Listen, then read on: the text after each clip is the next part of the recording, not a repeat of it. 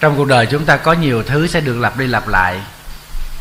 Rất nhiều lần, ví dụ như ăn, ngủ, khóc, cười, thậm chí yêu, cũng có thể yêu nhiều lần. Nhưng mà sanh ra con lần và chết cũng có một lần. Có nhiều khi mình chết giả, tức là buồn quá, mình chết. Chết tức là không thèm nói chuyện chùm mền lại, đóng cửa phòng, không thèm ngó, không thèm quan tâm tới người thân của mình. Mình làm giống như là mình im vậy đó. Chứ thật ra là những chi tiết nhỏ của người thân nó không có sót. Hoặc giả là khi chúng ta bị bệnh nặng, chúng ta bị à, chết dớt hoặc giả là có một cái chấn thương nào đó, thì cái chết đó là chẳng qua là À, những cái chết à, không phải là cái chết thiệt. Do cái cơ thể vật lý của mình hoặc giả là do cái tâm lý của chúng ta nó bất ổn.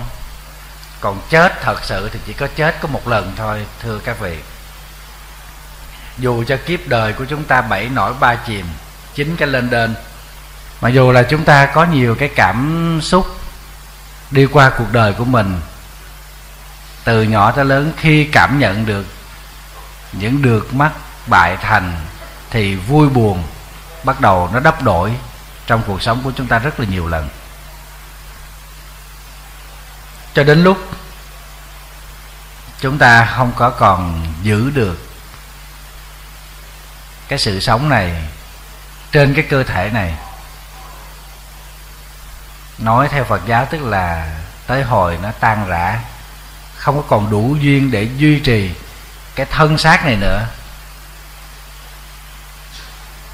Lúc đó, chúng ta sẽ có nhiều biểu hiện phát sinh. Cái quan trọng nhất đó là tâm lý sợ hãi. Sự đau đớn trên cơ thể, nó không có quan trọng bằng tâm lý sợ hãi. Bởi vì chúng ta bệnh nhức đầu thôi, chúng ta bị đau lưng, chúng ta bị đau răng, đau bụng nó cũng đã đau rồi tại bây giờ chúng ta đau thêm một cái gì đó nó mạnh, thì nó cũng là một loại đau. Và chúng ta có thể chịu đựng được. Nhưng cái đau đó nó có thể tác động tới tâm lý, làm cho chúng ta sợ hãi. Và cái sợ lớn nhất đó là cái sợ chết. Lòng của chúng ta sẽ bất an và chính cái tâm lý bất an này, chúng ta khó tìm được những cái khoảnh khắc bình ổn. Cần tử nghiệp của chúng ta không ổn định. Có thể khẳng định rằng tiến trình tái sinh của chúng ta không tốt. Tâm lý của mình nó lo lắng, nó sợ hãi, thì nó khởi lên những cái ý niệm tham chấp. Có khi sân hận nữa. Không biết quý vị có kinh nghiệm chết chưa? Hỏi cái này thì tại vì có người có kinh nghiệm bản thân thầy cũng có kinh nghiệm chết. Tại vì có một lần à, lúc ấy thầy quảng châu biết là thầy bệnh nặng năm 93 nằm ở nhà thương 3 tháng. Chết đó quý vị. Thầy à, không có biết cái gì nữa. Thì coi như là mọi người chuẩn bị chuẩn bị hậu sự. Nhưng mà thầy còn cảm nhận được lỗ tai không nghe được. Nghe cái âm thanh gì nó ù ù ù bên lỗ tai á những cái âm thanh nó rất là ghê, ghê rợn. Thở không được cứ hước hước hước hước lên để mình cố mình lấy cái hơi vô mình thở. Thở không được mắt là không thấy đường chỉ có cảm nhận được thôi tay cũng không có nhấc lên được. Cảm giác rất là hoang mang, rất là sợ hãi. Thì quý vị biết á, chúng tôi còn ý thức được rằng mình là cái người xuất gia. Thì chết nhiều lần trong cái cõi sanh tử tử sanh này rồi. Bây giờ chết thêm lần nữa cũng chẳng có gì. Nhưng mà lúc đó còn nhỏ xíu, lúc đó thầy mới có 23 tuổi 23 24 tuổi. Còn trẻ mà, tuổi đời đang phơi phới mà chứ đâu có già như bây giờ đâu. Cho nên cảm thấy tiếc. Sợ chết. Mặc dù không có gì hết, đầu không có cọng tóc thì có cái gì? Không có sợ. À, là bỏ người thân hay là bỏ à, tài sản hay là bỏ sự nghiệp gì hết. Nhưng mà tự nhiên có cái cảm giác sợ là ờ, không biết đời sao mình có gặp Phật pháp nữa không? Mình có được xuất gia nữa không? Những cái suy nghĩ đó, thưa với lại quý vị, thường ngày mình đã hiểu rõ. Nếu mình gieo cái nhân học Phật, tốt. Tu Phật, tốt.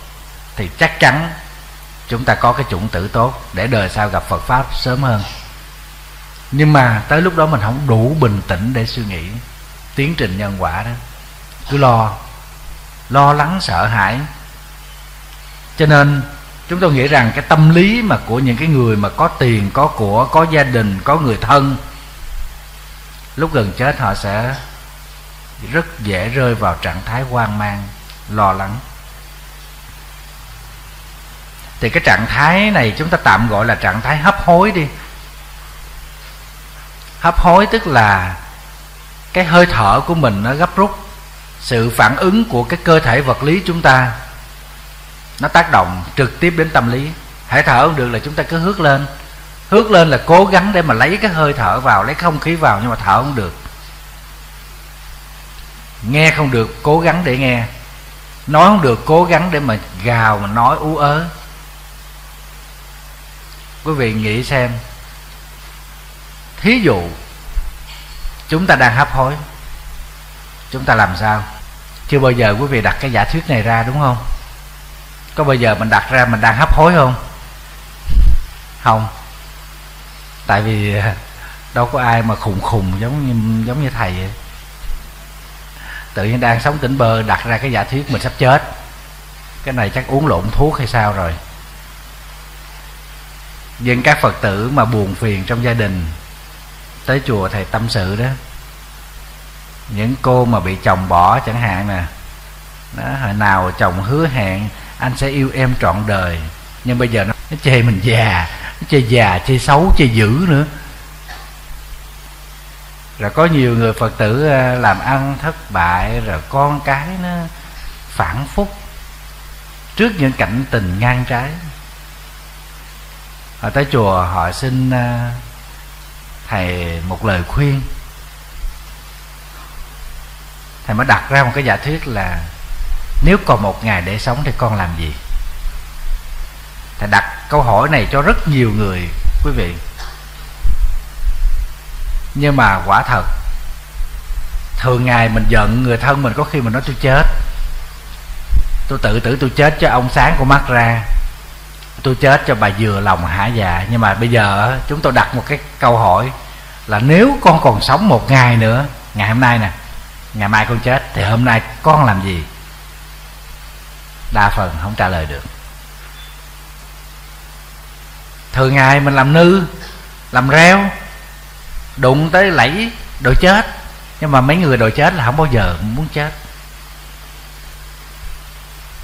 Bây giờ mình đặt ra một cái giả thuyết là nếu như ngày mai mình chết, hôm nay mình làm gì? Thì có vài người cũng trả lời chống chế. Cô đi du lịch tại vì thường ngày không có được đi, bữa nay đi du lịch. Có người thì nó để làm di chúc. Có một cái cô đó vui lắm. Con sẽ đi trang điểm. Thành nó bà hơi rảnh. Người ta sợ chết mắc dịch, còn bà bây giờ mai chết, bữa nay còn đi trang điểm. Bà nói, trước khi chết con cũng phải đẹp chứ. Để người ta nhìn, con người ta gớm. Nhìn cái xác, nhìn ta tưởng nó con con ma thầy nó không cần chết mới thành ma đâu con, nhiều khi sống nó cũng thành ma. Thí dụ như ma nữ đa tình. Tức là mình sống với lại cái tâm bất thiện đó gọi là ma, cái chữ ma trong Phật pháp không phải là con ma, không phải là con quỷ mà le lưỡi tóc xanh nanh đỏ đó không phải. Chữ ma này có nghĩa là xấu. Thí dụ như mình gặp cái người đó nó ác, nó độc, nó ây da cái thằng này là đại ma đầu đó nha. Cái chữ ma đó có nghĩa là xấu, là bất thiện. Có một bác phật tử cũng buồn phiền về con cái. Tức là tài sản để lại cho con cái hết. Con cái nó lại chia không đều với nhau tại vì lúc nó nhận đó là nó dành với nhau nó chia nó chê. Nó chê đất chê đồ đất bị đóng băng mà. Nó dành nhà dành cửa nhưng mà tới khi giờ đất nó lên đời cái cái nó kiện lại nó nói là uh, mẹ thương con không đều rồi nó lại hất hủi. Bác đó buồn. Ta hỏi bác, bây giờ bác còn sống một ngày nữa thì bác làm cái gì đây? Bác ngồi bác suy nghĩ, bác suy nghĩ một hơi vậy. Quý vị biết, bác nói, con sẽ đi vô chùa. Con đi vô chùa con ở. Thầy hỏi bác vô chùa bác làm cái gì? Bà nói, con vô, con ngồi trước Đức Phật á. Để con có chết, con chết bên tòa sen Đức Phật. Để Phật rước con. Thầy nói, cái này hơi hiếm. Suốt cả đời bà lo đếm tiền, Lo hơn thua, Lo giận hờn, Giờ chót và cầu Đức Phật bảo kê. Cái này, Kiểu này chắc mấy thầy khỏi xuất gia, khỏi cạo đầu, khỏi ăn chay các phật tử khỏi đi thọ bát thầy trò mà đi nhảy đầm đánh bài tới giờ chó cái đi tới mà nằm dạ trước phật.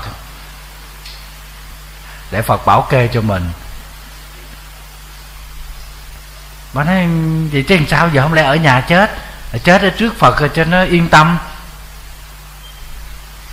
Quý vị thấy không? Thường ngày đó vui vẻ không nhớ tới phật nhưng mà sắp chết rồi biết là đời mình là, là sắp sửa tàn rồi bắt đầu mới cầu tới phật tự nhiên thấy thương đức phật vô cùng. Ở đây chúng tôi muốn thưa với lại quý vị rằng cái giai đoạn mà chúng ta bắt đầu biết mình rơi vào cái khoảng thời gian ngắn ngủi còn sót lại của kiếp người.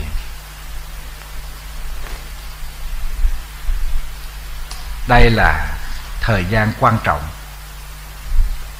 Chúng ta cần phải chấn chỉnh tâm lý của mình làm sao để thần thái nó ổn định? Không cho các phiền não của sự tham lam, của sự giận dữ, của sự tiếc nuối để kéo lôi chúng ta đi. Vì tất cả những cái nhân duyên mà làm cho chúng ta buồn, chúng ta tham, chúng ta giận, thì những cái nhân duyên này nó đẩy tâm của chúng ta đi tới chỗ bất thiện. Những yếu tố tâm lý đó làm cho hành giả không an định được. Và đây là lý do dẫn tới cái cảnh giới tái sinh của những người này không có tốt. Kể quý vị nghe một câu chuyện thực tế để mình biết được rằng không phải ai cũng có thể bình tĩnh trước phút lâm chung. Chúng tôi có đi thăm một bác phật tử đó lớn tuổi rồi quý vị, bảy mươi mấy tuổi. Bác bệnh nặng, sắp chết, bệnh nặng lắm. Kể từ ngày người đàn ông của bác phản bội ra đi với người đàn bà kia, tính tới bây giờ là đã là hơn 50 năm. Một nách sáu đứa con. Bác lo lắng chu toàn, im lặng, người đàn bà chấp nhận số phận của mình. Khi con cái lớn lên, bác ổn định, không có còn xuôi ngược để đi kiếm sống nữa. Thì bác dốc tâm cho cái chuyện mà tu nhân tích phước. Phát nguyện ăn trường chay, bố thí cúng dường tham gia tất cả các phật sự của các thầy. Tối nào cũng đi vô chùa tụng kinh hết. Tinh tấn lắm. Thì à, bác này à, rất là tinh tấn rất là dễ thương quý vị. Lớn tuổi rồi đi tới chùa thầy xa lắm nha. Đi cả trăm cây số tới chùa tu tập một tháng một lần. Thì nghe bác à, sắp lên đường tức là bệnh nặng hấp hối những người con báo tin thì chúng tôi đi tới thăm. Chúng tôi mới hỏi, bác bác tỉnh lắm, nhưng mà nói chuyện không có ra hơi, nói không có ra tiếng rõ nữa. Chúng tôi hỏi, cái tâm nguyện cuối cùng của bác là gì? Bác nói đi, thầy có thể làm được gì thầy sẵn sàng thầy giúp. Thầy rất là bất ngờ khi bác này nói, con muốn gặp lại ổng mô phật. Trời ơi, chuyện tưởng chừng đã quên rồi. Té ra sau 50 năm sóng gió cuộc đời, xa cách người đàn ông phản bội đó, người đã từng làm cho mình đau khổ. Phát nguyện tu tập rất là tốt, coi cuộc đời là giả tạm, nhân duyên chốn hồng trần này không là gì. Thế mà tâm nguyện cuối cùng trước lúc hấp hối, cho con gặp lại ổng.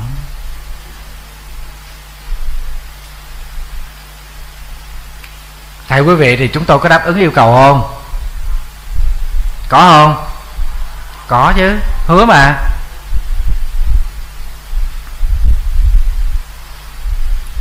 Chúng tôi mới hỏi chứ giờ bác gặp ổng, bác làm cái gì? Không trả lời được mà khóc. Tôi hỏi nắm tay ổng, nói lời tha thứ ổng, hay là nói tôi còn giận ông? Rất dễ thương quý vị. Bà nói, con sẽ nói lời tha thứ ổng. Thầy nói, thôi nói với thầy được rồi, thầy nói với ổng. Thầy nói giùm cho. Bà nói, không, con nói với thầy thầy đâu phải là ổng. Hiều thào lấy hơi lên mà còn cãi. Con nói cho ổng, để ổng biết được rằng là con tha thứ cho ổng, để ổng yên lòng thầy nói tội cho bà quá đi. Bà lo niệm phật đi. Chỉ cần lòng bà trải ra, bà tha thứ là được rồi. Chứ không nhất thiết phải gặp ổng đâu. Bà gặp rồi đầu bà buồn phiền, là bà khổ sở, bà nhớ lại cái chuyện ổng bỏ rơi bà cách đây năm mươi mấy năm đó. Là thôi khỏi, làm ơn đi. Rồi cuối cùng, chúng tôi phải đi gọi điện cho cái ông già đó khổ nổi là ổng, những đứa con gọi điện cho ổng ổng không tới. Trên đời này có những người đàn ông hết sức là tệ bạc. Già hết rồi, bảy mấy tuổi rồi. Kêu ông tới ông không tới. Lý do ông không tới là tại vì cái bà già kia không cho ông đi. Trời già rồi còn ghen nha. Trời Thầy nói sao tôi gặp hai ông bà Sao tôi ganh tị quá. Tôi còn trẻ măng như thế này Mà trái tim tôi chưa rung động. Còn hai người già vì bà già kia bà ghen. Bà không cho ông đi. Ông sợ, bà ông không tới. Thầy gọi điện cho ổng Thầy nói Di Đà Phật, chào chú. Tôi là thầy Thích Thiện Thuận. Ông nghe ông mừng lắm. Trời ơi, con con, bữa nay con được nghe nói chuyện với thầy đấy hả?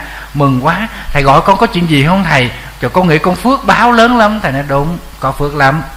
Thầy nhờ chú một việc. Rồi ông hỏi thầy nhờ cái gì? Thầy nói với thầy đang bị à, Ở đây có công chuyện, Thầy đau bụng, Thầy cần một chai dầu. Chú có chai dầu không? Cho mượn chai dầu, chú sách tới đây. Dạ dạ dạ con sách tới sách tới. Đi ba chục cây số đem chai dầu tới. Nói tới gặp thầy thiện thuận thì cái bà già kia mới cho đi. Thầy đích thân thầy dẫn vô mà. Thầy dẫn vô, thầy gặp gặp bà nhưng mà tâm lý của bác này không có ổn định quý vị. Bà gặp ổng cái bà khóc. Bà khóc cái bà hước hước hước hước lên. Thầy sợ bà chết trong cái lúc đó thì thầy bị cộng nghiệp với bà bà chết trong quốc hận thì thế nào bà cũng sẽ bị lẫn quẩn trong cái chuyện mà ái tình lăng nhăng của bà khổ sở của bà cái chuyện tình mà lâm ly này. Thầy nói bác à, nước mắt không vơi được nỗi sầu thầy nói tưởng tưởng vậy đó thầy nói đừng có khóc.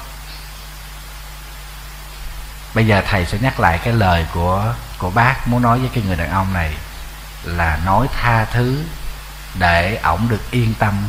Ổng không cảm thấy ổng ra rất là cái người tội lỗi bỏ rơi bác. Thầy sẽ nói lại cho bác ngồi niệm phật, nằm niệm phật đi.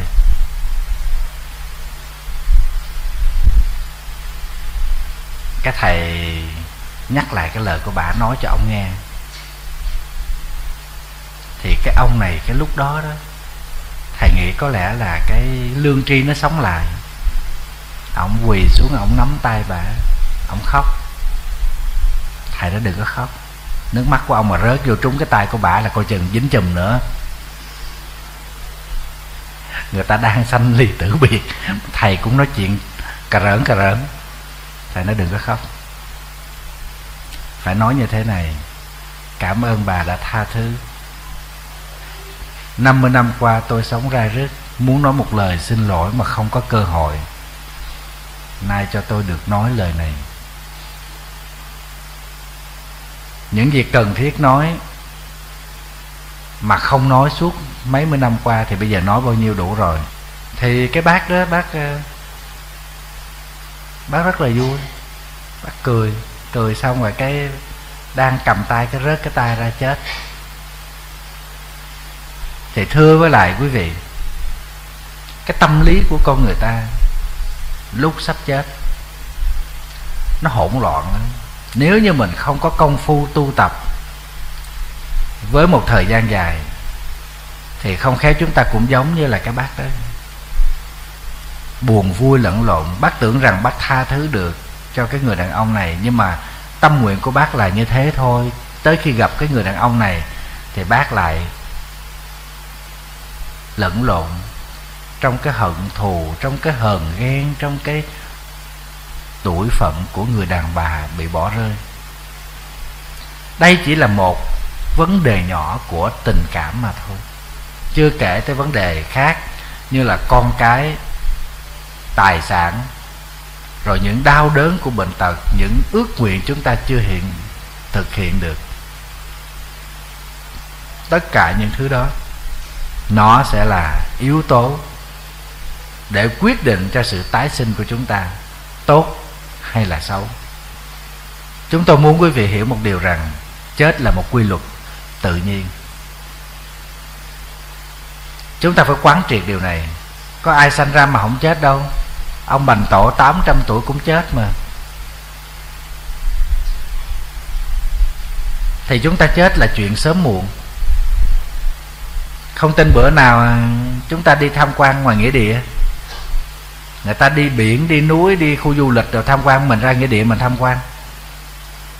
Nói thật á, các vị lâu lâu buồn phiền gì nên ra nghĩa địa tham quan, nhìn vào các bia mộ đó để thấy cuộc đời của mình nó ảnh hiện thấp thoáng ở trong đó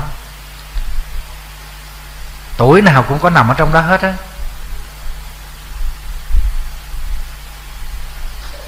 Cuộc đời con người, suốt một khoảng thời gian dài, năm bảy mươi năm, làm rất nhiều thứ. Có khi mang cả ước mơ xuống tuyền đài. Nhưng mà cuối cùng thì chỉ được mấy dòng chữ ghi trên bia mộ. Họ tên đó sanh năm tháng đó, chết mấy tuổi hết. Bốn năm hàng chữ. Có là gì đâu. Công danh cái thế như hạng võ, đến những người tầm thường. Chết trôi ở ngoài đồng. Thì cũng thế thôi.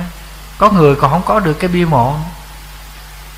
Thì chết là một quy luật tự nhiên. Chúng ta hiểu được quy luật tự nhiên này, thì chúng ta sẽ có một tâm lý ổn định hơn. Đón nhận cái chết tức là chúng ta sẵn sàng để đón nhận cái chết. Như đón nhận trời mưa nắng. Còn nếu chúng ta không có ổn định được cái tâm lý này qua cái sự tư duy, chết là lẽ tự nhiên, thì cái chết nó đến, sẽ làm cho chúng ta hỗn loạn. Tại vì chúng ta chưa chịu chết. Chúng ta chưa muốn chết. Chúng ta còn nhiều thứ để mà phải lo. Còn nhiều vấn đề chúng ta chưa thực hiện được, chúng ta chưa làm xong. Cho nên, chúng ta chưa sẵn sàng để đối diện với lại sự thật. Trong thế giới này, chúng ta tạm gọi là thế giới tự nhiên, thì cái gì sinh ra nó cũng sẽ mất đi. Đó là nguyên tắc, đó là quy luật. Chứ không có cái chuyện mà vô chùa mà cầu phật xin cho con trẻ mãi không già. Có nhiều người xin những cái mà nó không có hợp lý. Ở đức phật nào mà mà đi, đi đi can thiệp vào những cái chuyện đó? Phải không? Trẻ mãi không già có ai trẻ mãi không già không? Không có. Chỉ có mình là trẻ lâu một chút. Thí dụ thầy với thầy quảng châu ngồi kế bên không? Tội nghiệp thầy quảng châu vô cùng hết sức là già. Thầy thì trẻ hơi lâu một chút. Nhưng mà rồi cũng sẽ già đây là nguyên tắc, là quy luật của thế gian rồi, của cuộc sống này rồi. Cho nên là hễ mà còn tồn tại, còn thấy, còn cười, còn nói ở đây thì sẽ có kết thúc. Điều đó không có miễn cưỡng gì mà thay đổi được. Cho nên không có chuyện mà chúng ta từ từ chết, chứ làm chết gấp dữ vậy. Không có chuyện, nó không có hẹn, không có hẹn, không có hồi gì hết á. Hãy nghiệp nó tới chết là chết rồi. Vậy mà có nhiều phật tử đi tu cũng hẹn nữa nha đi báo quan trai ta hẹn, bữa nay mất đăng đám cưới. Rồi nhiều người còn dễ thương, thưa sư phụ. Bữa nay kẹt cái đám cưới, cho nên là ngày mai con ăn chay bù. Có ai ép mình ăn chay đâu, tự phát nguyện. Ăn chay tháng 4 ngày, trúng nhầm cái ngày đám cưới thì cũng cứ ăn chay đâu, có làm sao đâu. Thôi, xin lỗi, bữa nay mất ăn đám cưới, ngày mai con ăn bù lại bây giờ mình có ăn bù mấy ngày, cũng vậy thôi. Quan trọng là cái cái tư duy của chúng ta về vấn đề ăn chay. Ăn chay để chúng ta thay đổi cái cuộc sống của mình qua quan niệm nuôi lớn lòng từ bi, tôn trọng phật tánh của loài khác và không gieo cái nhân sát sinh. Thế thôi. Chứ ăn chay có thành phật đâu quý vị ăn chay thành phật thì con bò nó thành trước mình lâu mất rồi. Nhưng muốn thành phật thì chắc phải ăn chay. Tại vì ăn chay là cái phương thức để thực tập trưởng dưỡng tâm từ bi. Mà đức phật là biểu tượng của từ bi. Tu theo phật có nghĩa rằng chúng ta đang tu con đường từ bi. Không vào chùa người ta đâu có nói vào chùa, người ta nói vào cửa từ bi. Vấn đề phát nguyện thì chúng ta phải thực tập. Chúng ta thực tập cho nó tới nơi tới chốn trong cái khả năng có thể của mình. Để làm gì? Để chúng ta có thể bình tĩnh, kiểm soát được tất cả những cảm xúc của chúng ta trong chặng đường sanh tử tử sanh. Đừng có nghĩ mình 60 tuổi 70 tuổi mình mới chết. Rất nhiều người năm sáu tuổi chết rồi. Có nhiều đứa trẻ nó chưa kịp cất tiếng khóc chào đời, nó đã chết thì như thế, ngày mai này chúng ta cũng biết rằng, biết được rằng rất khó có cơ hội gặp lại nhau. Trong kinh tứ thập nhị chương, đức phật nói rất là hay, mạng người chỉ tồn tại trong một hơi thở. Chúng ta không cần phải suy nghĩ nhiều. Chúng ta cũng có thể cảm nhận được lời đức phật dạy rất chính xác. Là có người ở trong xóm mình, nó dẫn xe ra rồi nó đi ra nghĩa địa luôn, đâu có về nhà được nữa có nhiều người leo lên giường ngủ ngủ luôn, không thức dậy nữa. Dép dưới giường lên giường vội biệt, sống ngày nay há biết ngày mai? Vậy mà có nhiều phật tử ngộ ghê lắm, tới sinh nhật à, làm tiệc, làm tùng rồi ăn mừng. Vui lắm mẹ, hôm nay mẹ được 50 tuổi nghe con. Nhí nhố chụp hình ẹo qua ẹo lại, ném lên facebook được khoe nữa live stream nữa. Có không? Các phật tử ở đây có không? Có. Nhưng mà đâu có biết hãy mà mình mừng, mình sống thêm một tuổi, có nghĩa rằng con đường mình đang tiến về cái chết nó đang thu ngắn lại. Thí dụ mình sống 70 tuổi mình chết đi, bây giờ 50 tuổi mừng quá, nhảy tưng tưng chờ mẹ 50 tuổi nghe bay. Đoạn đường phía trước còn có hai chục năm. Đó. Hãy tuổi mình càng tăng thì đoạn đường nó càng ngắn lại. Đây là sự thật. Cho nên ở trong nhà thiền, tức là những vị mà tu thiền đó, người ta mạnh mẽ lắm ta nói rằng sống là chết. Tại sao gọi sống là chết? Tức là sống qua một ngày là chúng ta chết một ngày, sống qua một giờ là chúng ta chết một giờ. Thời gian trôi qua trong kiếp đời mong manh của chúng ta nó không quay trở lại. Cho nên thêm một tuổi đừng có ham, đừng có mừng. Đang lết gần nghĩa địa thêm đó. Mình phải tỉnh táo hiểu ra điều này để làm gì? Để chúng ta biết được rằng cái chết, nó trùng điệp trong kiếp sanh tử của chúng ta. Nó được lặp đi lặp lại nhiều lần. Cho nên hôm nay chúng ta đang sống có nghĩa rằng chúng ta đang tiến tới cái chết. Chúng ta đang còn ngồi đây có nghĩa rằng chúng ta đang đi đến con đường của tận diệt. Tất cả chúng ta đều đồng hành với nhau, đi trên một con đường con đường xuôi về phía hoàng hôn của kiếp người. Rồi một lúc nào đó, mặt trời sẽ lặn mất nếu chúng ta hiểu được điều đó, chúng tôi tin chắc rằng các vị không có nhiều thời gian để hận thù ai để giận hờn ai để buồn phiền ai để tức ai lâu nữa. Một chút thôi. Tại vì nó chọc tức mình nó, nó là làm cho mình tổn thương. Mình không giận không buồn ta tưởng là mình bị điên. Mình còn cảm giác mình còn cảm xúc mình còn cảm nhận được những buồn vui của cuộc thế. Nhưng mà chúng ta không giữ lâu trong lòng. Vì mình biết rằng ngày mai này có thể xa nhau thôi thì ngày nào có nhau, hãy cho nhau thật nhiều. Mai này mất nhau rồi, sớt chia chẳng được đâu. Nếu các vị tập như thế, thường ngày thường ngày, chúng tôi tin chắc rằng quý vị sẽ có một thói quen mới, thói quen đối diện với những cảm xúc mà cảm xúc có chiều hướng bất thiện sẽ được thay đổi bằng chiều hướng thánh thiện hơn theo lẽ chúng ta giận, chúng ta đập một cái ly. Nhưng chúng ta giận, chúng ta không đập, chúng ta để cái ly xuống bàn hơi mạnh một chút thôi. Nhưng mà lần thứ hai chúng ta khống chế được.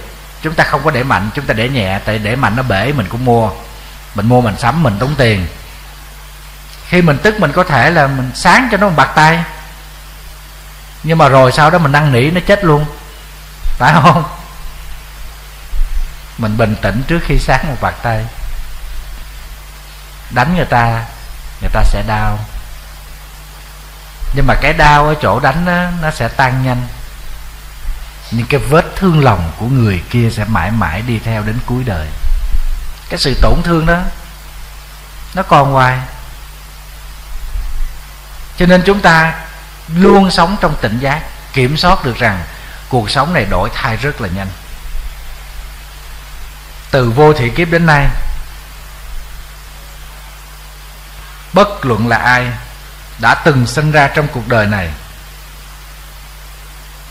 thì chắc chắn người đó sẽ phải chết. Không ai tránh khỏi một cái chết. Chỉ có điều sớm hay muộn mà thôi. Như thế thì chúng ta sẽ có thể kiểm soát được cái cảm xúc của mình. Khi vui thì không vui quá.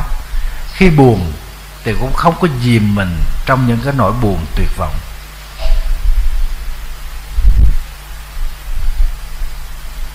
Đó là người phật tử biết tu. Còn những người mà thiếu tu tập, người ta buồn cái người ta sụp đổ tinh thần, người ta hay đòi chết. Ước gì tôi chết, tôi ngủ luôn, tôi không thức dậy nổi không thức dậy nữa. Để mình muốn tránh đi cái cái cảm xúc buồn phiền, hay nói khác hơn tức là chúng ta đang rơi vào tâm lý của kẻ yếu hèn, không đủ bản lĩnh để đối diện với những buồn phiền của cuộc sống. Có nhiều phật tử rất đáng thương, quý vị. Bao nhiêu yêu thương, bao nhiêu kỳ vọng, bây giờ tan tành theo mây khói vì đã trao duyên lầm cho một người phản bội.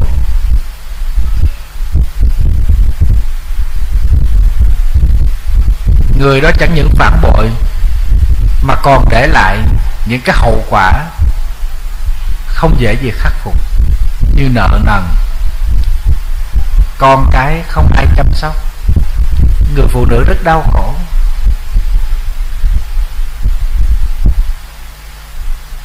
Thỉnh thoảng chúng tôi có tiếp chuyện những phật tử như thế. Và họ muốn tìm tới cái chết để giải thoát. Chúng tôi mới nói rằng, chết chưa phải kết thúc đối với lại phật giáo.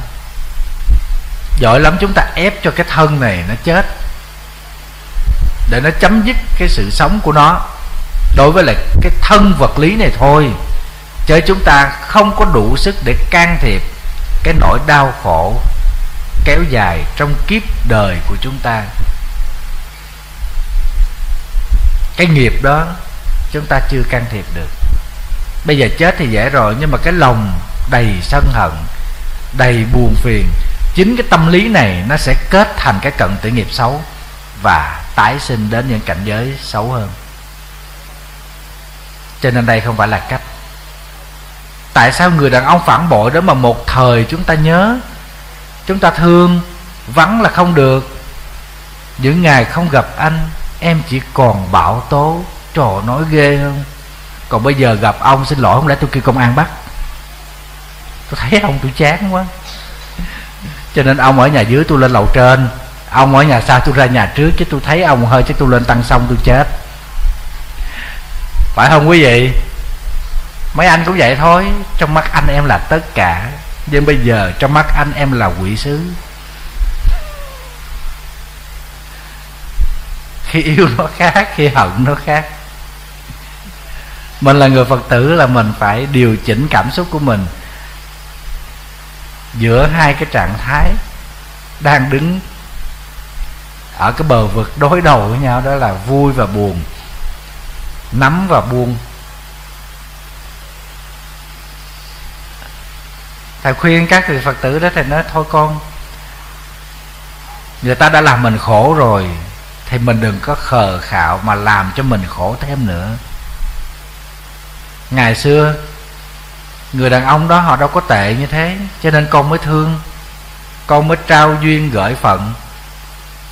Nhưng bây giờ thì lầm, nhưng vẫn còn có thời gian để thay đổi cuộc sống của mình. Đó là điều chỉnh tâm lý và cảm xúc. Lấy phải một người đàn ông không đàng hoàng lấy phải một người vợ không đứng đắn. Đó là một bất hạnh. Thì bây giờ mình phải cải thiện cái bất hạnh đó.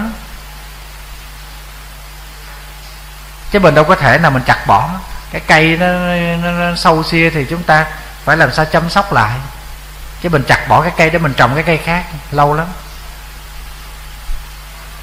Và thái độ tâm lý của mình phải hết sức là vững chãi, mạnh mẽ để đối diện. Và mà thay đổi cảm xúc thôi.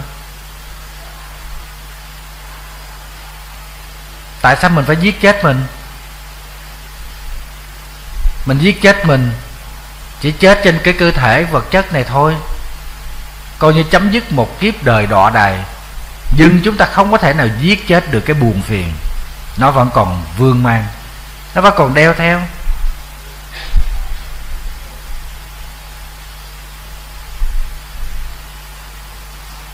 Có một vị phật tử tới chùa nhờ thầy gửi đi đến một chùa ni xuất gia. Cô phật tử này bị chồng phản bội. Thì bây giờ lo cho con cái, hai đứa con lớn rồi. Học đại học xong rồi, xin xuất gia. Mà khi đi tới chùa xin xuất gia đó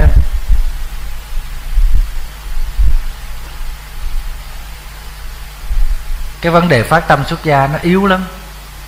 Mà cái lòng hận thù người chồng nó còn nhiều. Không nhắc tới người chồng, không nói tới người chồng, cấm không cho những đứa con nhắc tới tên của ba nữa thầy mới nói con như thế là không có đúng. Tại vì người đàn ông đó có lỗi với người đàn bà của họ, tức là ba nó chỉ có lỗi với mẹ nó, chứ còn đối với hai đứa con thì không có lỗi. Nghe kể thì anh ấy vẫn còn, vẫn có trách nhiệm chăm sóc, lo lắng cho hai đứa nhỏ.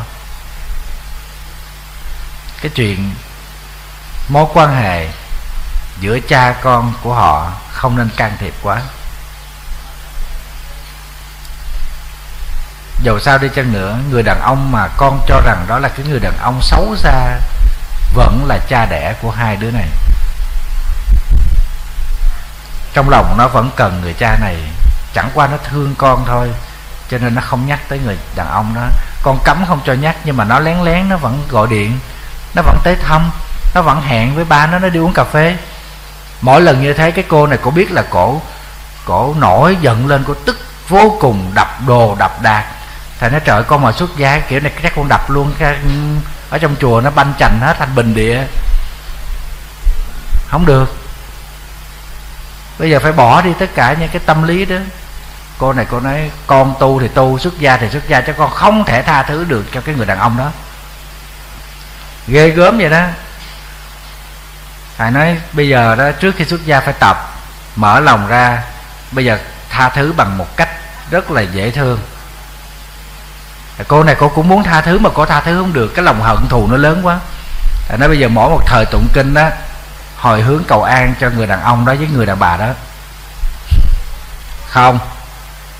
Sư phụ thông cảm. Con cầu cho pháp giới chúng sanh này được an lạc nhưng mà trừ thằng cha con mẹ đó ra. Gai gắt vậy, trong chùa mà nói cái gai gắt vậy đó. Thầy mới nói con nên mở lòng ra chứ đừng có mà ghim gút như thế. Họ đau khổ, con cũng không có hạnh phúc đâu con vẫn còn quan tâm tới họ đó.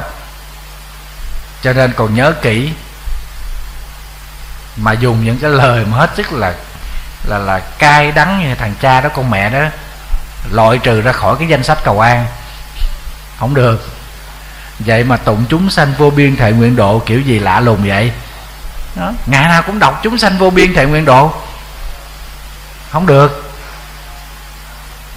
Ngồi khóc rắm ra rắm rứt quý vị thấy. Ngay cả khi mà phát tâm để tu tập, chúng ta không phải hiểu cho được cái nguyên lý tu tập, đó là giải trừ. Tập theo những thói quen mới. Để chúng ta hình thành một nếp sống mới, giải trừ những phiền não do tham lam, ích kỷ, hờn ghen sân hận, nó kết tập từ quá khứ đến bây giờ. Tu tập chỉ mục đích như thế thôi, xuất gia hay tại gia cũng vậy. Hãy mình hướng tới tu tập là chúng ta phải tập loại trừ những cái này. Đó các vị thấy không, đi chùa, chúng ta mặc một cái áo tràng màu lam rất đẹp. Nhưng quý vị dám mặc cái áo tràng này đi ăn đám cưới không? Mặc không? Ta tưởng cái bà này, bà dưới giếng mới vớt bà lên bà té giếng, bà tửng tửng. Áo tràng lam này, nó đẹp khi mình đi chùa thôi. Mình đi chùa, mình thể hiện cái tinh thần của chúng ta sống. Đó là làm sao để lòng nó nhẹ nhàng như màu lam khói. Giống như khói hương mà chúng ta dâng lên cúng phật, nó bay nó bay tỏa cái mùi thơm xong thấu đến tất cả các cảnh giới. Đến chùa là thế đó. Chúng ta buông bỏ tất cả những phiền muộn bên ngoài cổng chùa để lòng mình nhẹ nhàng. Khi lòng nó nhẹ nhàng thì nó sẽ tỏa ra cái hương thơm hương thơm của hỷ xã của bao dung, của từ bi.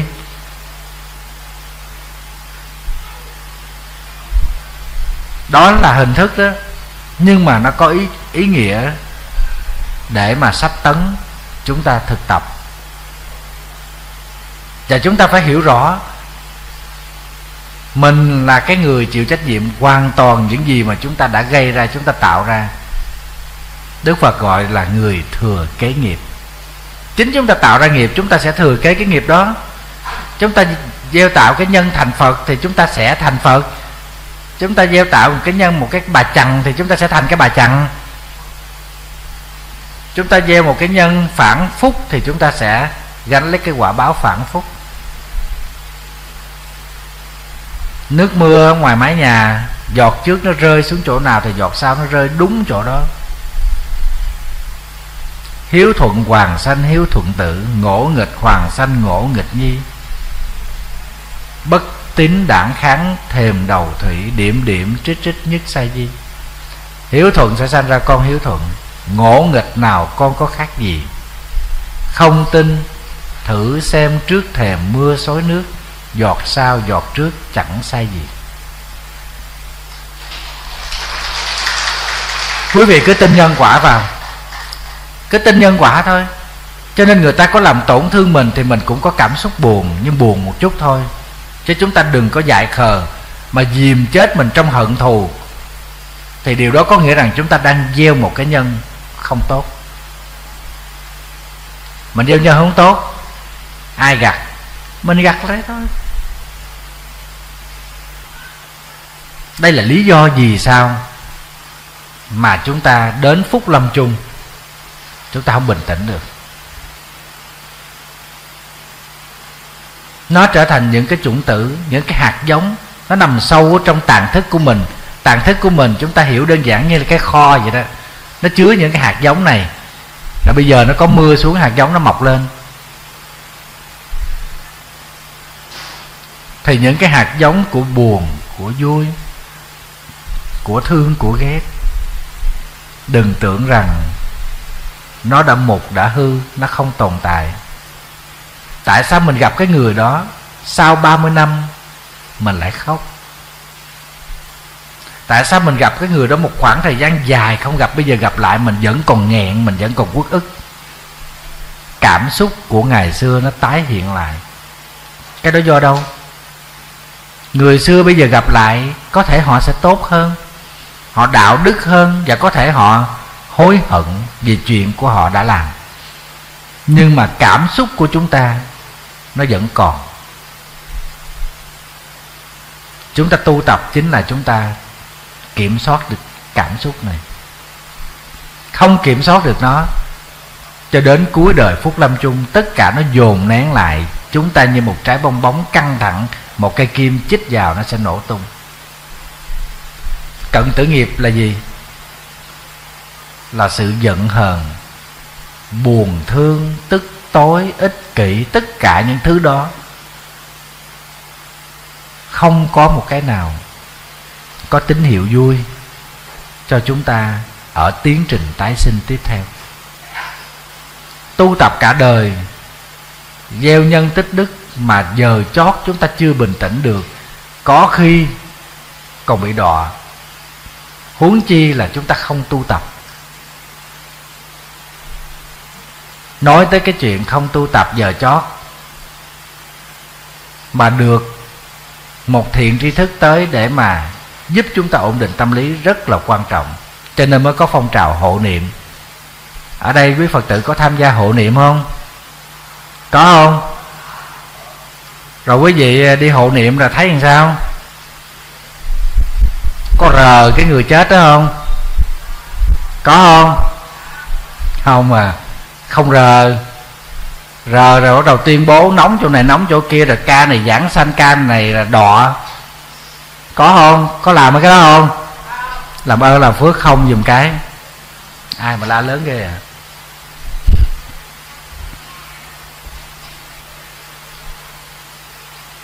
Không có cái chuyện mà đơn giản mà không có tu tập, không có gieo cái nhân giải thoát mà giờ chót hấp hối đó rồi cái có cái bằng hộ niệm tới hộ niệm cho cái được giảng sanh. Never. Không bao giờ có chuyện đó. Chắc chắn. Không có kinh sách nào ghi trong tam tạng giáo điển nói chuyện đó hết. Chỉ có mấy cái cuốn sách vớ va vớ vẩn đời sau người ta viết. Những người những người mới đây viết thêm vô thôi. Nếu mà vãng sanh mà nó đơn giản như thế thì mình tu làm gì cho nó mệt vậy? Phải không? Ăn chay rác ruột, cạo đầu, rác da. Tu mệt gần chết, tụng kinh, muốn rụng hết răng. Mòn bao nhiêu cái mỏ, cái chuông chưa chắc gì được vãng sanh. Gieo một cái nhân tu tập tốt như thế mà chưa hẳn là được vãng sanh. Phải là chúng sanh chúng sanh là gieo cái nhân lớn lắm. Đại phước đức, đại nhân duyên. Thiện căn lớn thì mới được vãng sanh. Đằng này cả đời chưa biết ăn chay, lần chưa biết niệm phật, lần cái giờ chót cái hấp hối cái mình để tới hộ niệm cái được vãng sanh. Trời đất ơi. Giống y như đức phật di đà với thánh chúng bảo kê cho mình vậy. Sao thôi mình tu chi cho nó mệt nữa. Quý vị đồng ý không? Cho nên các vị mà có đi hộ niệm đó, các vị phải nhớ, sứ mạng của người đi hộ niệm rất là quan trọng. Là đi tới đó để an ủi cái tâm lý của cái người sắp chết đó bằng cái gì? Bằng cái chánh niệm của mình. Mình dùng cái sức mạnh nội tâm của mình, sức mạnh của lòng chân thật nè, sức mạnh của chánh niệm nè, tất cả những cái đó nó sẽ tỏ ra một cái từ trường an lạc giúp cho tâm lý của cái người sắp chết đó ổn định. Cho nên chúng ta, trước tiên tới chúng ta phải nói cho họ nghe, cho họ hiểu được rằng ai cũng sẽ tới cái giai đoạn cuối này. Hành trình tiến về cái chết, ai cũng phải đi qua. Và kết thúc ở đây. Cho nên chết không đáng sợ, vì chết là quy luật. Đó là cái thứ nhất chúng ta cần nói cho họ biết. Cái thứ hai, chúng ta cần chia sẻ với cái người đó rằng thân mạng không phải của mình chỉ vay mượn đất nước gió lửa thôi. Thì phải tới lúc trả nó. Thân mạng không phải của mình thì mình giữ làm gì? Tới lúc nó rã, nó phải tan rồi. Mình bám víu nó để làm gì? Tài sản này do mình tạo ra, nó cũng chỉ là phù du, ảo ảnh. Vợ chồng, con cái, quyến thuộc, lục thân cũng do nhân duyên mà gặp gỡ nhau trong vòng sanh tử này. Hết duyên thì nó sẽ sẽ tan ra. Chuyện tụ tán của kiếp nhân sinh là thường tình mình nhắc nhở cho những người hấp hối đó hiểu được những thứ giả tạm trong cuộc sống để họ bằng lòng buông cái cái tâm tham lam, tiếc nuối, chấp đắm vào những cái cảm xúc tâm lý hay là vật chất thường tình hay là những mối quan hệ. Và cái thân này như là một đôi dép đôi dép đứt phải bỏ để có một đôi dép mới mùa hè thì mặc áo tơi, mùa đông thì mặc áo bông. Bỏ thân mạng này có nghĩa rằng chúng ta đang khép lại hành trình của một kiếp này và chuẩn bị cho một kiếp tái sinh. Tâm lý họ ổn định rồi, chúng ta mới dùng cái chánh niệm. Thì cái chánh niệm đó có khi chúng ta không nói gì hết, chúng ta ngồi im lặng. Chúng ta niệm phật thì có thể niệm danh hiệu đức phật a di đà vẫn có thể niệm danh hiệu đức phật dược sư hay đức phật khác, nếu như cái người đó thích nghe danh hiệu nào. Hoặc là danh hiệu bồ tát quan âm, bồ tát địa tạng đều được cả. Chứ không nhất thiết hộ niệm phải niệm danh hiệu đức phật a di đà đức phật a di đà cũng phát nguyện. Có phát nguyện thì các đức phật, các vị bồ tát khác cũng có phát nguyện để mà độ sanh. Thì chúng ta niệm danh hiệu nào cũng được mục tiêu của mình là đến đó để truyền chánh niệm, truyền cái năng lượng chánh niệm, giúp cho cái người đó ổn định trong cái giờ hấp hối. Mình đau bụng, mình nhức đầu chút, mình khó chịu, huống chi cái người sắp chết tứ đại nó tan rã, cơ thể nó đau đớn ghê lắm quý vị. Không ổn định được. Thì mình giúp cho họ ổn định tâm lý này. Họ mới có thể thoát ra khỏi cái sự chi phối do quan điểm thường ngày của tham chấp, của ích kỷ, của hận thù. Thì tiến trình tái sinh của họ là tốt. Họ tái sinh về cảnh giới tốt do cái nghiệp của họ tạo, cộng với lại một cái phần can thiệp của những người hộ niệm, hướng dẫn cho họ được chánh niệm, hộ trì cho họ được chánh niệm, bảo vệ cho họ được chánh niệm, an ủi cho họ được chánh niệm. Cái tâm của cái người hấp hối được chánh niệm mới là yếu tố quyết định mạnh nhất cho tiến trình tái sinh tốt. Chứ không phải mình, sự hiện diện của cái người hộ niệm là quyết định cho họ vãng sanh, cái đó không có chắc. Tại vì làm sao mình biết được họ vãng sanh? Mình chưa có kinh nghiệm vãng sanh, làm sao mình biết họ được vãng sanh? Nhiều đạo tràng tới hộ niệm xong cái rờ rờ, a, ca này vãng sanh.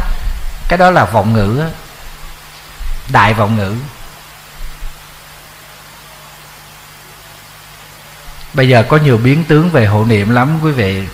Không biết ở đây có ai đi tới một cái đạo tràng mà mà quy y rồi thêm cái chữ diệu âm để được vãng sanh không? Có không? Ở quy nhơn này hình như có đó. Mình quy y với sư phụ mình rồi. Nhưng mà sư phụ mình nó dạy mình á, biến gì đã ăn tới già cũng không hết, nhưng mà không có chắc. Giờ con vị thầy này á, quy y lại cho mình, chỉ cần đặt thêm cái tên trước pháp danh mình hai chữ diệu âm thôi là mình được vãng sanh. Ai nghe vãng sanh không ham, tôi nghe tôi còn ham này nè. Mấy thầy, mấy cô ham không? Ham gần chết. Tôi không biết trăm kiếp nó được vãng sanh không nữa. Cho nên nghe vãng sanh đời này mừng thấy mồ chứ. Quá đơn giản, đặt thêm cái chữ để được vãng sanh. Mô phật. Không có đơn giản như thế đâu các vị.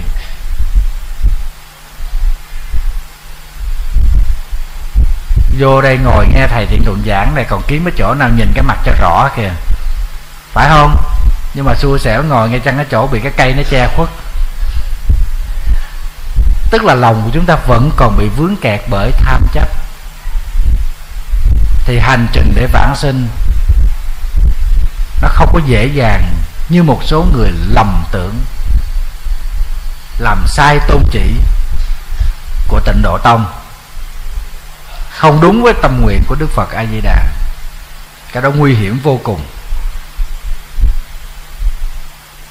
Thưa các vị phật tử, tất cả những hạt giống thiện hoặc hạt giả là hạt giống ác. Chúng ta đã gieo, chúng ta đã trồng, chúng ta đã gây tạo trong quá khứ, thì chắc chắn chúng ta là cái người gánh lấy nó ác nghiệp hay thiện nghiệp, chúng ta đã tạo ra thì chúng ta đều là cái người thừa hưởng, chứ không một ai khác vào đây hết. Và mỗi một ngày, các vị nên dành ra thời gian vài phút tĩnh tâm. Để xét lại ngày hôm nay, chúng ta đã làm được những cái gì gọi là tốt, và những cái gì gọi là chưa tốt.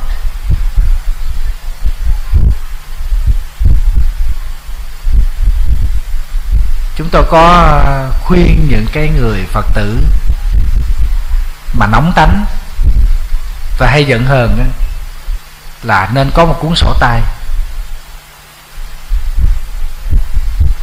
Trong một ngày, tối trước khi ngủ, viết lại hết tất cả những cảm xúc của mình. Những buồn phiền của mình, những bất mãn của mình, những nóng nảy của mình, viết ra cuốn sổ đó viết một cách trung thực, không có sót. Và bên cạnh đó, tức là cuốn sách chúng ta, cuốn tập chúng ta lật ra làm đôi. Bên đây là viết những cái mà chúng ta làm không tốt, và bên đây viết những cái tốt. Viết một cách trung thực.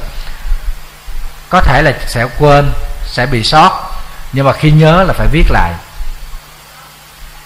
Một tuần lễ thôi, chúng ta đọc lại những trang đó, sẽ thấy giá trị vô cùng là bao nhiêu cái xấu được lặp đi lặp lại.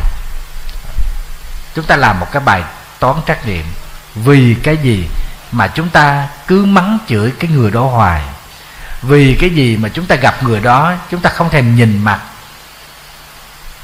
Vì cái lý do gì mà chúng ta cứ phiền não, chúng ta cứ đau khổ. Quý vị cứ viết một cách trung thực như thế, mình sẽ dần dần kiểm soát được cảm xúc của mình, tâm lý của mình hay nói khác hơn, tức là chúng ta đang thực tập một phương thức mà đức phật dạy, đó là quán chiếu. Khi mà chúng ta có quán chiếu, nó nhiều rồi, thì chúng ta có trách nhiệm với lại bản thân của mình, với những hành động của mình, với lời nói của mình. Đây là phương thức thực tập gần gũi nhất và dễ làm nhất trong đời sống thường ngày của mình, để chúng ta chuẩn bị tâm lý cho giờ lâm chung. Nếu như mỗi ngày chúng ta thực tập đều đặn như thế phút lâm chung chúng ta sẽ không có vội vội vàng vàng. Và chúng ta cũng không có bị chi phối bởi những cơn đau của thể xác hoặc giả là những cái giận hờn, những cái cảm xúc buồn phiền ở trong lòng của mình. Con người ai cũng sinh ra mong mình được sống với ước mơ, làm với ước mơ của mình và có chết đi chăng nữa chúng ta cũng chết với ước mơ. Nhưng mấy ai thực tập được? Quý vị thấy không? Có nhiều người ước mơ đơn giản lắm. Nếu tôi chết hãy chôn tôi với cái đàn guitar. Còn có người ước mơ chết là phải được đem về chôn bên cạnh người ấy. Trụ ghê vậy đó. Thầy à, thầy đi qua mỹ giảng quý vị. Có một cái bác phật tử đó. Bác già rồi. Bác cứ luôn dặn con cái của bác là chết đó, là đem bác đi về quê ở việt nam á.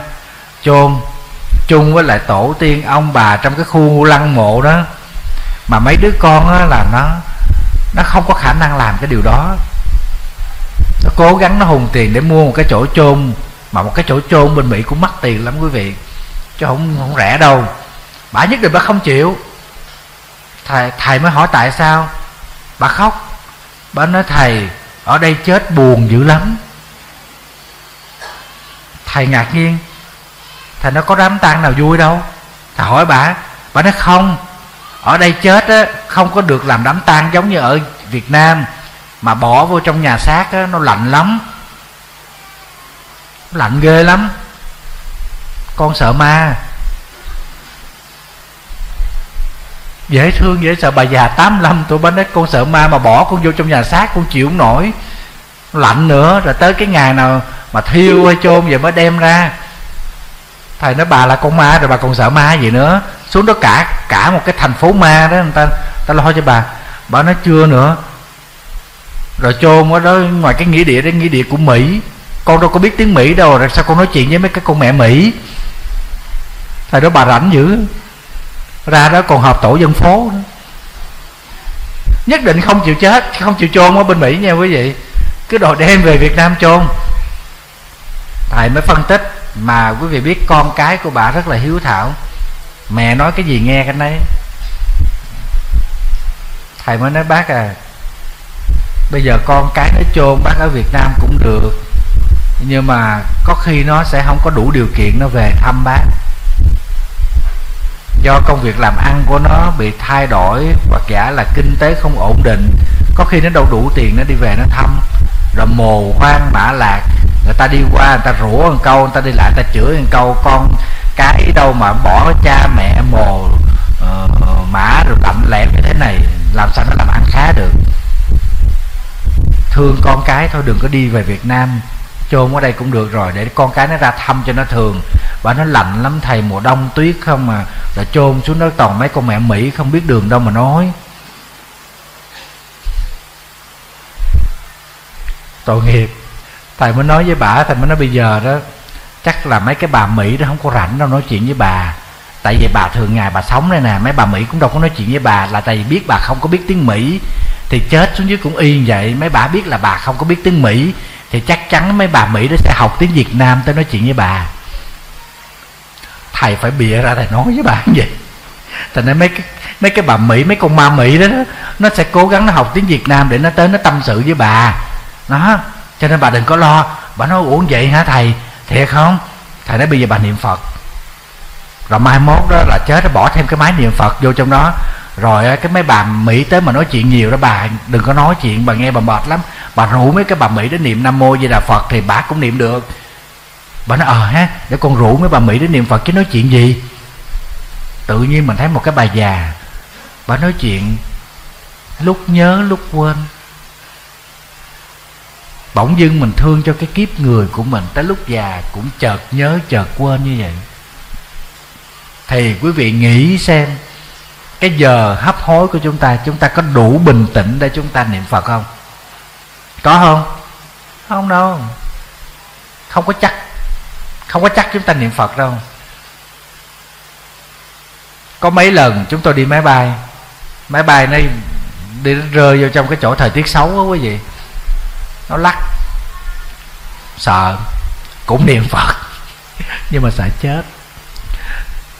Có một lần chúng tôi đi hải phòng giảng đó, máy bay nó rơi vào cái cái trường hợp là bay vô trong cái vùng mà nó bị nhiễu động không khí á. Cái chỗ đó không khí không có, nó rơi tự do xuống rơi xuống cả 200 mét. Rồi ai trên máy bay cũng ối hết sợ. Chính chúng tôi cũng sợ. Sợ chết.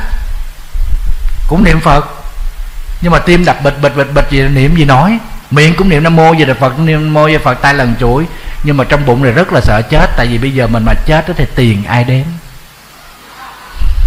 Nhà cửa ai lo, chùa chiền ai chăm sóc đệ tử cả đàn, cả đống và ai lo? Nói thiệt với lại quý vị, đó là sự thật đó nha. Chứng tỏ là thường ngày công phu tu tập của mình nó mỏng. Nó không có nhiều. Cho nên bất chợt vô thường tới, chúng ta không đủ bình tĩnh. Quý vị đi ngoài đường thấy không? Chiếc xe nó bóp kèn thôi, chúng ta giật mình, chúng ta cũng cũng muốn té xỉu rồi. Huống chi vô thường tới, chúng ta tỉnh không? Làm sao tỉnh nổi? Khó lắm quý vị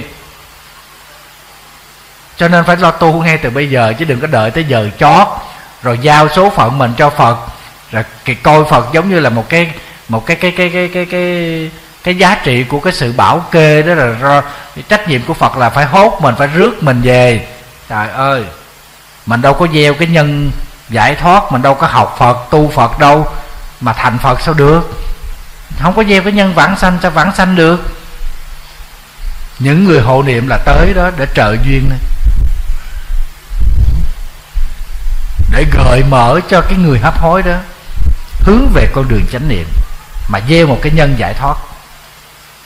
Chứ không phải là đi hộ niệm là tới để quyết định cho người ta được vãng sanh đâu, không có chuyện đó. Chính chúng ta phải có trách nhiệm với bản thân của mình. Và con người thường đau khổ tuyệt vọng khi chúng ta không còn gì hết có nhiều người đó quý vị, họ thất bại hết, họ tới chùa, thầy, họ xin họ ở. Thầy để ý họ. Thầy thấy họ không giải thoát được. Té ra là từ bấy lâu nay thầy bị lầm. Thầy tưởng rằng là khi người ta không có gì hết, người ta rất là dễ tu. Nhưng mà những người đã từng có, bây giờ họ không có gì hết, họ khó chấp nhận họ không giải quyết được cái vấn nạn của sự căng thẳng vì lòng của họ tiếc nuối. Nó dai dứt hoài, chưa buông xuống được. Cho nên họ chọn giải pháp là đi tìm cái chỗ im lặng. Họ ngồi một cái góc khuất nào, hoặc đi tới nơi nào không có ai nhìn thấy mình, hoặc giả là họ đi vô chùa. Nhưng mà lòng của họ luôn dậy lên những cái niềm tiếc nuối. Tiếc một thời đã qua. Họ không tu được cái này rất là nguy hiểm. Lúc đức phật còn tại thế, có một người đàn bà điên lõ lồ chạy tới. Thì cuối cùng tôn giả a nan mới lấy cái y ra khoát cho cái người đàn bà lõ lồ đó. Người đàn bà tên là Barataka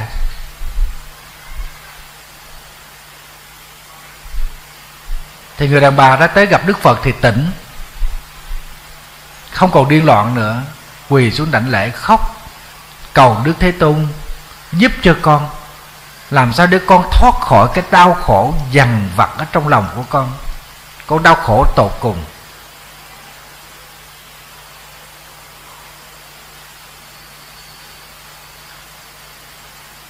Con có bao nhiêu người thân, tất cả đều đã chết hết rồi. Những người thân còn sót lại thì con lại rơi vào cái hoàn cảnh loạn luân. Con cảm giác rằng con là người đàn bà đau khổ nhất trên thế gian này. Đức thế tôn an ủi và nói rằng, thế gian này,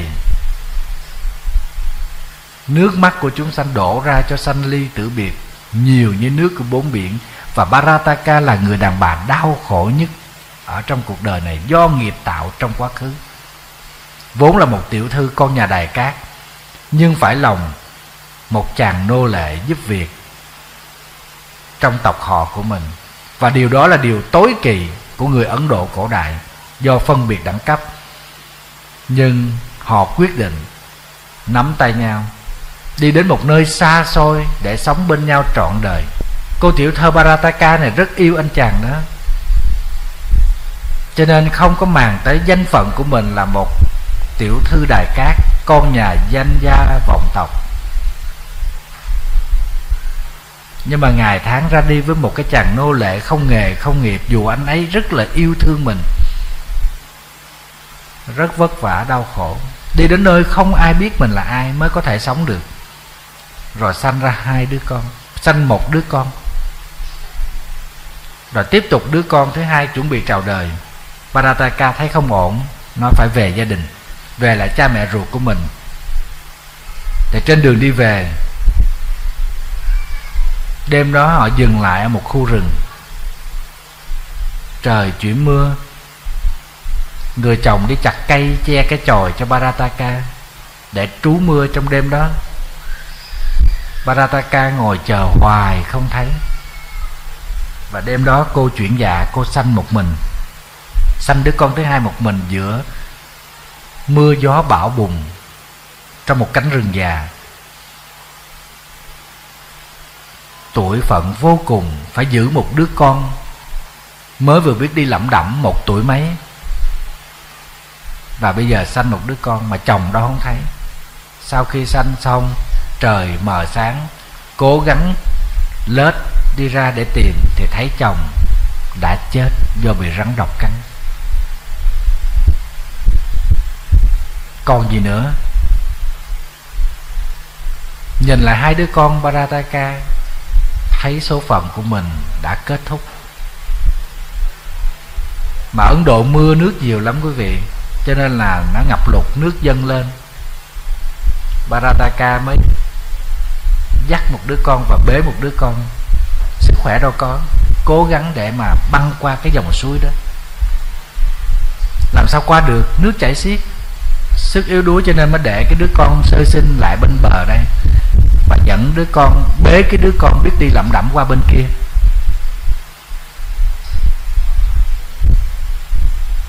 Thì trên đường mà bế qua bên kia xong,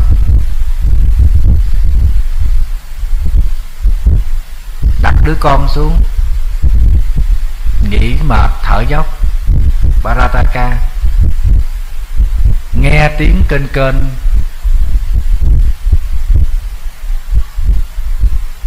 thì nhìn lại thấy một bầy kênh kênh nó xé xác đứa con sơ sinh ở phía bên bờ suối bên kia.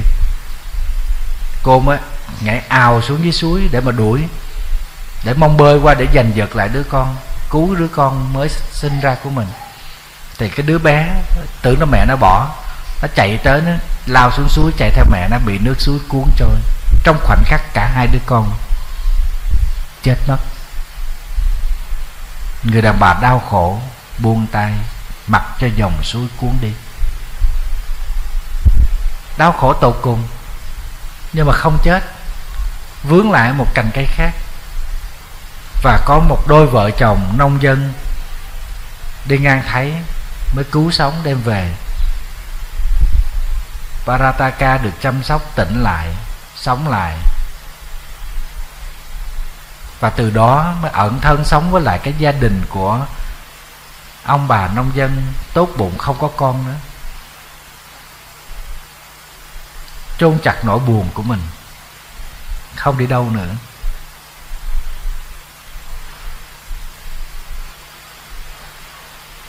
Nhưng Barataka vốn là một tiểu thư đài cát, cho nên khi được chăm sóc bình phục, nàng rất là đẹp. Và đó cũng là tai họa đến với nàng.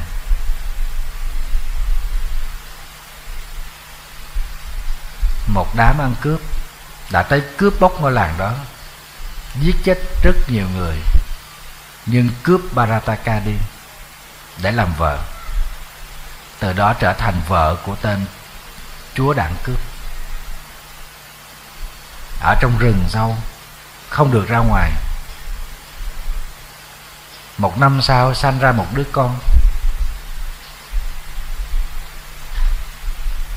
Cuộc sống Barataka đầy đọa đài rồi một ngày kia, binh biến xảy ra một toán cướp khác đi tới. Nó đánh để mà triệt hạ cái đám cướp này và giết sạch. Barataka ngồi ôm đứa con. Đứa con còn bồng trên tay của mình mới mấy tháng. Tên chúa cướp. Nó đã giết chết chồng của Barataka và ném đứa con đó đi rồi lại cướp Barataka về làm vợ. Cuộc đời đau khổ như thế. Đã ở với cái tên chúa cướp này là đẻ ra một đứa con gái sanh ra đứa con trai bị ném rồi. Chết, ném chết rồi. Ở sanh ra một đứa con gái. Và cuối cùng cái đám loạn đảng này bị triều đình dẹp. Và người ta quy tội Varataka là người đàn bà gây ra tội lỗi, khiến cho những cái cuộc binh biến, giết chóc xảy ra để cướp đoạt người ngọc. Tại vì Barataka đẹp quá. Đem đi chôn sống. Chôn sống này.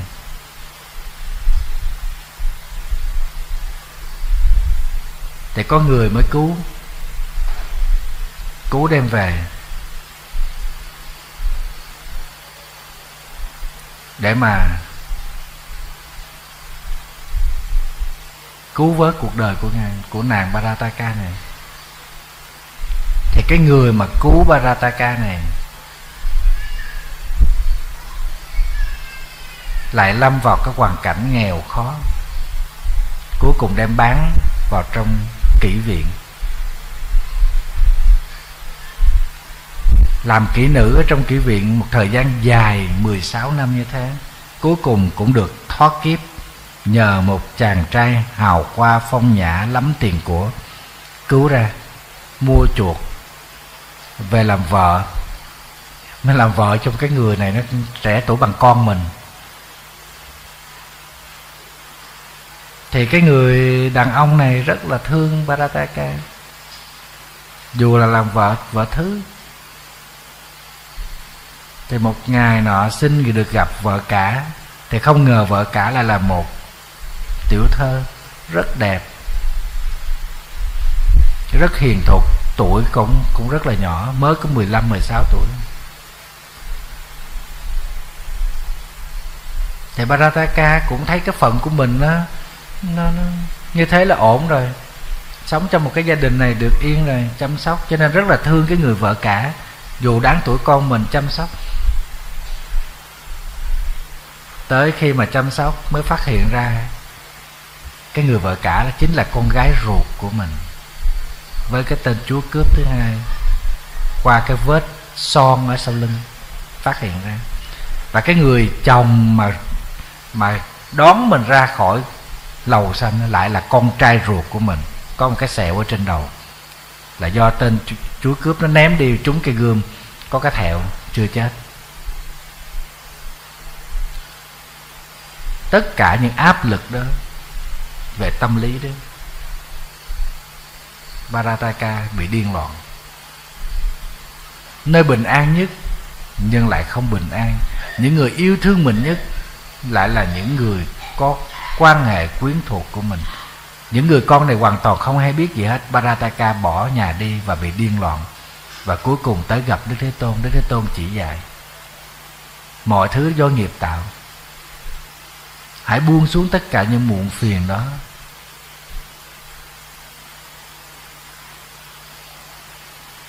Thì lòng sẽ thanh thản, rằng ai cũng sẽ phải chết. Chỉ một lần chết thôi, nhưng để được bình yên thì phải tập làm sao để chúng ta có được cái sự thanh thản đích thực trong cuộc sống. Vui buồn nào cũng sẽ bỏ qua, thành bại nào cũng sẽ bỏ lại sau lưng của mình hết. Đến cuộc đời này bằng bàn tay trắng thì mai kia rời xa nó cũng trắng cả đôi tay khi nghe đức phật khai thị barataka đã hiểu giác ngộ và xin xuất gia, trở thành tỳ kheo ni, tu tập một thời gian ngắn chứng quả a la hán thưa quý vị, câu chuyện của người xưa là như thế đó. Nhưng trong cuộc sống của chúng ta hiện tại, mỗi một ngày đi kiếm tiền, đi làm ăn, đối diện với lại những vui buồn của cuộc sống lẽ nào chúng ta không dao động tâm lý? Cho nên, chúng ta phải tập. Vì không biết được lúc nào chúng ta hấp hối. Đừng có tính tới khi chúng ta bệnh nặng là chúng ta hấp hối, chúng ta chết. Không có đâu. Có khi chúng ta không có bước qua cái giai đoạn mà bệnh rồi mới chết, mà cái chết đến rất là nhanh. Cho dù là tử hình để chăng nữa, thì cái chết nó cũng có cái sự hấp hối tức là những cái hơi thở cuối cùng trước khi chết. Chỉ có cách duy nhất, chúng ta phải tập quán niệm. Về những cái tốt và những cái chưa tốt mà chúng ta tạo ra trong một ngày, hết sức là trung thực. Để chúng ta loại dần những cái chưa tốt và chúng ta tìm cách để phát triển cái tốt. Đây là nguyên tắc duy nhất để chúng ta có thể trang bị cho tâm lý bình ổn mà đối diện với lại phúc lâm chung.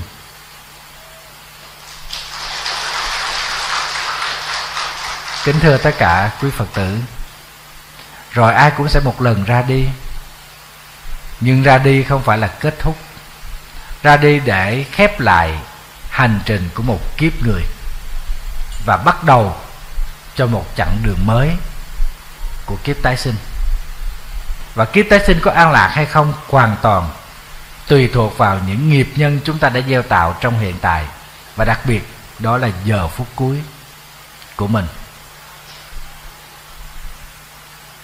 Rất mong tất cả các vị không biết thường nhật gieo tạo nghiệp chướng gì, sống bằng những hành nghề gì, hành nghiệp gì. Nhưng chúng ta có nhân duyên đến chùa chúng ta được học giáo lý của đức phật. Hãy cố gắng kiểm soát những cảm xúc tâm lý của mình. Thuyền không bao giờ bị đắm vì những lỗ to, vì khi phát hiện lỗ to chúng ta sẽ vá được kịp thời. Những lỗ nhỏ sẽ làm đắm thuyền. Cũng vậy, chúng ta thường bị khổ sở bởi những cái ý niệm nhỏ nhặt nhất nó ẩn tàng. Mà chúng ta tưởng chừng là không có. Ví dụ như ích kỷ, giận hờn. Gặp không nói chuyện, liếc, hay, không nói ra, nhưng mà thực chất chúng ta không có hết. Không có hết buồn phiền. Vô chùa liếc với nhau, nhìn với nhau giàu bao nhiêu làm phách. Có bộ cỡ này gần ông thầy hơn nha, làm được ba hơi và đặt. Tất cả những thứ đó là những nguyên nhân để đem tới những phiền lụy cho mình và làm cho chúng ta không đủ bình tĩnh đối diện với cái chết. Cận tử nghiệp của chúng ta được an lạc chính do những cái hạt giống thánh thiện và những hành nghiệp mà thuần thiện chúng ta thực tập mỗi ngày trong cuộc sống của mình. Lặt rau chúng ta cũng có thể tu được, rửa chén cũng có thể tu được, buôn bán cũng có thể tu được, lau nhà cũng có thể tu được. Chứ đợi vô chùa tụng kinh nó lâu lắm. Ở nhà chúng ta vẫn có thể niệm phật được tất cả những việc đó chúng ta làm là để chuẩn bị cho hành trình tái sinh. Và chúng tôi tin chắc rằng nếu chúng ta làm được như thế, thì phút cuối của cuộc đời sẽ là những giây phút rất là quan trọng. Nó là cánh cửa để mở ra cho con đường tái sinh tốt hơn, thánh thiện hơn. Xin chúc quý vị được an lành